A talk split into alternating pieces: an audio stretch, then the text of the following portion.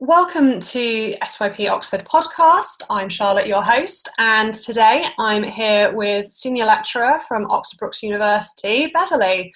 Hi, Beverly, how are you? Hi, Charlotte. I'm very well, thanks. How about you? Yeah, I'm good, thanks. So, you're here this week and you're going to talk to us a bit about um, publishing masters and publishing degrees. So, could you give us a general overview of what your publishing course at Oxford Brookes looks like? Sure. I mean, we have, um, we're quite unusual in that we run both undergraduate and master's degrees in publishing, and we also run a distance learning course. So I'll just briefly give you um, some information about each of them. They're all pretty industry focused, by the way, which more later. So we have an undergraduate course, um, a new course actually in media journalism and publishing, and that gives an overview of the creative industries. And students can specialize in specific publishing modules if preferred, for example, children's publishing. Um, we're recruiting really well for that. And we're just finishing off our BA Honours in Publishing course, which is focused specifically on publishing, um, where we have about, again, 50 students um, graduating at some point in the future. Um, and we have lots of opportunities in our undergraduate course, which we share with the master's course, including an opportunity to uh, go abroad for a year on an exchange trip. Um, we also have our Masters in Publishing, which we teach both on campus and by distance learning. And we have an MA in Digital Publishing. And we have had up to sort of 75 students a year, a big course combined. Um, within the Masters, we've got a, a large range of modules. Um, and there's a, uh, once you've covered compulsory modules in the first semester, which would be editorial, sales and marketing, design production, you can then, in your second semester, focus on optional modules, everything from magazines to multi platform publishing to creative writing. Because we've got a lot of staff, um, I did a rough count the other day, I think we've got about 12 staff, and we also have a, a pool of associate lecturers. We can offer a range of courses depending on our specialities. Um, we can also offer part time for the masters, and that's quite good for um, people who are working and perhaps can't afford to give their job up, but can take the master's part time. Um, associated with the course, we have an industry advisory board, and they advise us on key trends and also course changes. When we revalidated our undergraduate course, we involved them, we sent them the modules, we wanted to make sure it was bang on relevant for the industry. And we've also got international partnerships with a, a university in Amsterdam, uh, and we, we are the only um, university in the country which hosts a Confucius Institute, a Chinese Institute for Learning and Knowledge, which focuses specifically on publishing. So we've got loads going on on, on the Chinese events front and with our links with China. Wow, that's uh, all sounds very, very impressive. I, I hadn't, I didn't know so much about, about uh, the Oxford Brookes program. Um, from your perspective as a as a lecturer, how would you say a publishing degree best prepares publishing hopefuls for a job in the industry?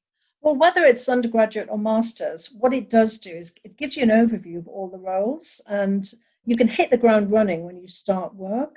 I remember when I started in publishing many years ago, I started in sales and then I moved to editorial. But I never really knew about production and design and marketing. I sort of had to pick it up along the way. Whereas you would get um, both theoretical and practical experience on the course in all of these areas. And we cover things like proofreading, InDesign, report writing, a lot of emphasis on data research and analysis now. They also produce prototype projects and digital and commissioning projects. So we have quite a practical emphasis, um, including new modules on writing, which have proved to be very popular storytelling, fiction, and non-fiction. So you have that overview, you come off the course knowing what kind of what roles mean, we also offer quite a lot of contacts and networking opportunities, including work experience, which I'm, I'm jointly in charge of. And we have a module on work experience. We also offer opportunities throughout the year, including international opportunities. And one of my remits was to expand this to make it more regional throughout the country um, and to, at the moment, actively reach out to get some online virtual opportunities going. We're very fortunate. We have loads of guest speakers and they help with jobs and work experience and and answer questions for dissertations, and we're very lucky with that. We've also got a big alumni publishing group, um, over 700 alumni who we can call on for advice and who often come back and and, and give lectures. I mean, there's no escape from us once you, you've joined us. um, so the focus is very international here, which I think is important for publishing. And we have this Chinese link. There's the opportunity for students to learn Chinese. Um, we also run trips to Frankfurt, Bologna, and Beijing. Sadly, Bologna and Beijing have been postponed this year because of COVID, but we hope to resurrect them next year. And we also have access to lots of volunteering opportunities. For example, we're asked by the London Book Fair to provide 25 students a day to, ho- to help host and, and uh, you know, help at seminars. One thing I'm really proud of is that we're, we're sandwiched between Oxford University and Cambridge University at the moment as a university where most students are employed in publishing. Um, so they, they're looking at our courses and thinking they're relevant. Um, so that's that's very pleasing. And, and and finally, I think you know the courses are taught by practitioners and writers. So um, all of us have worked in the industry. Um, several of my colleagues are uh, successful writers. My colleague Sarah Franklin has a new novel out in the autumn. Angus Phillips, our head of centre, is a, leading writer in publishing matters. So we've got a sort of practitioner base as well. I mean, I could go on, but probably I've said enough. That's all super, super helpful. So, obviously, this time for students is a bit unnerving with the coronavirus uh, pandemic disrupting the end of university and the future looking a little bit, a little bit more unsure. What advice would you give um, to students or anyone really um, about what they what can be done at home to maximize their progress for for young publishing hopefuls well first of all my my absolute sympathy goes out to all of the young people who are trying to get into publishing at the moment and and post covid um, it was very difficult for our students. They managed brilliantly to finish their courses. And i would say to students finishing courses make sure you, you look at all the online content that's been given to you and all the top tips because it's up there and use it while you're still at the university. For example, we've just put up some slides about you know how to ace a video interview and more support about CVs and cover letters. But I think for anybody, um, say you're not a student, perhaps you know use the time um, if you do have the time. If unfortunately you've been furloughed or if you're still looking for a job, get your CV in order. Really pay some attention to that. Get your LinkedIn profile sorted. Make sure it's it's up to date um, apply for online experience, use any contacts you have. Online experience where content is generated, it may not be core publishing, but it could be where publishing skills are needed. Listen to all the podcasts and the webinars that are out there. At the moment, there's an amazing amount of free material um, available. A lot of the children's publishers, for example, have put resources, free resources online. The bookseller and publishing perspectives feeds, always good to keep an eye on what's happening. Brookes itself, um, Oxford Brookes, we have our own YouTube channel, which is available for anybody to access, Oxford Brookes Publishing. And we're interviewing publishers at the moment, and we've just put one up yesterday with Nosy Crow. Um, we've also got an alumni, Flavia, who runs a website called Publishing Insight, where she interviews professionals. So maybe try and do one a day, just try and keep up to date with what's happening. I would also say research publishers in the areas where you want to work. So you've got a good market knowledge when applying. Think about the key publishers and look at what they're doing. Try and get some experience writing on social media and on blogs. Follow Twitter debates. I mean, Twitter is very lively at the moment with the Booker controversy and everything that's been um, spoken about regarding diversity. Look at Instagram promotions. There's an awful lot going on in social media. Um, and finally, I would say keep an open mind. You know, a lot of the skills, publishing skills, are transferable for jobs which might not seem to be core. But wherever content is produced, you will need publishing type skills. That all sounds incredibly helpful. Thank you so much. And obviously, I think a, a lot of students as well are thinking potentially a lot of what's going on in this pandemic is affecting them very negatively. Um, but how can students turn the negatives of the lockdown into positives, specifically when they're writing cover letters and CVs? Sure. I mean, first of all, don't worry if you don't feel you've achieved loads and loads in lockdown. There's this great um, pressure on everybody, I think, to feel, oh, you know, I'm not, I'm at home and I'm not working and I, I must list many, many achievements. Not so, but just show that you've made good use of your time. For example, volunteering. You may have been um, helping with the COVID response, volunteering, helping. That's a good. That's clearly a good thing to say you've done. I would say, have you attended any of the virtual literary festivals? For example, Hay on Wye. Um, and I know £10 is a lot of money, but for £10, you can actually subscribe to every single digital um, podcast on the Hay on Wye and get up to date with what people are saying. I would say try and read a range of material.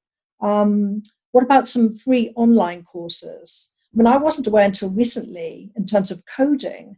There, there are from some free edX courses from MIT and Harvard, which you can do online, basic coding.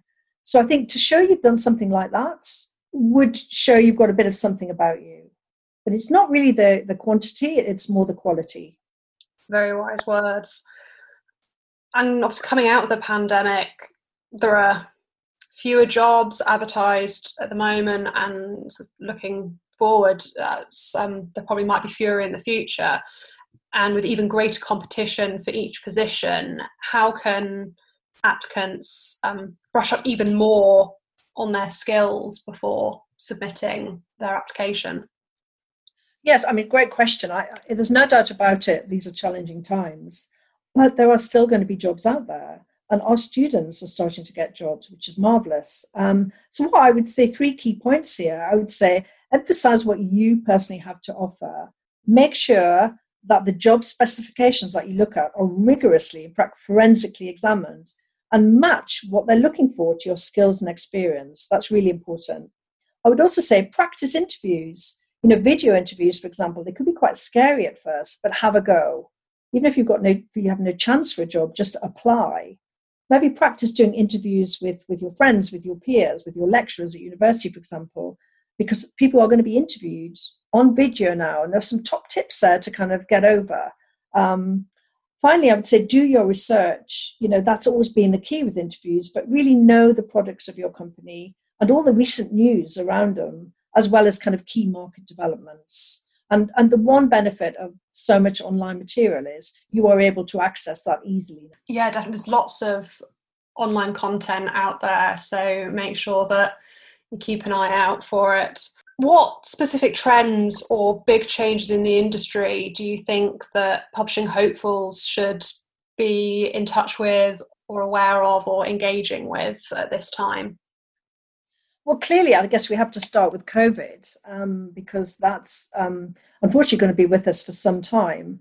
So I think you need to be in touch with the sort of free resources I've mentioned before. Um, what's happening with online selling? Uh, what's going to happen now that bookshops are gradually reopening? What about working from home implications? I think that could be have could, could have quite a significance on uh, the use of office space and uh, uh, perhaps just the, the, general practice of, of how we work. I mean, could this mean more jobs in the regions? You know, does everything have to be southern based, London or Oxford? Could it be that you could start a job living up in Huddersfield or Glasgow for a London publisher and work fairly effectively from there. And that could be quite a positive thing. And secondly, clearly diversity inclusivity been a hot topic for a while, but absolutely huge at the moment with the Black Lives Matter. And publishers are really having to get their act together and, and address um, address a lot of these issues. So be aware of current debates and the controversies and, and the progression of what is happening here. Internationally, post Brexit, I'm sorry to mention the Brexit word for the first time.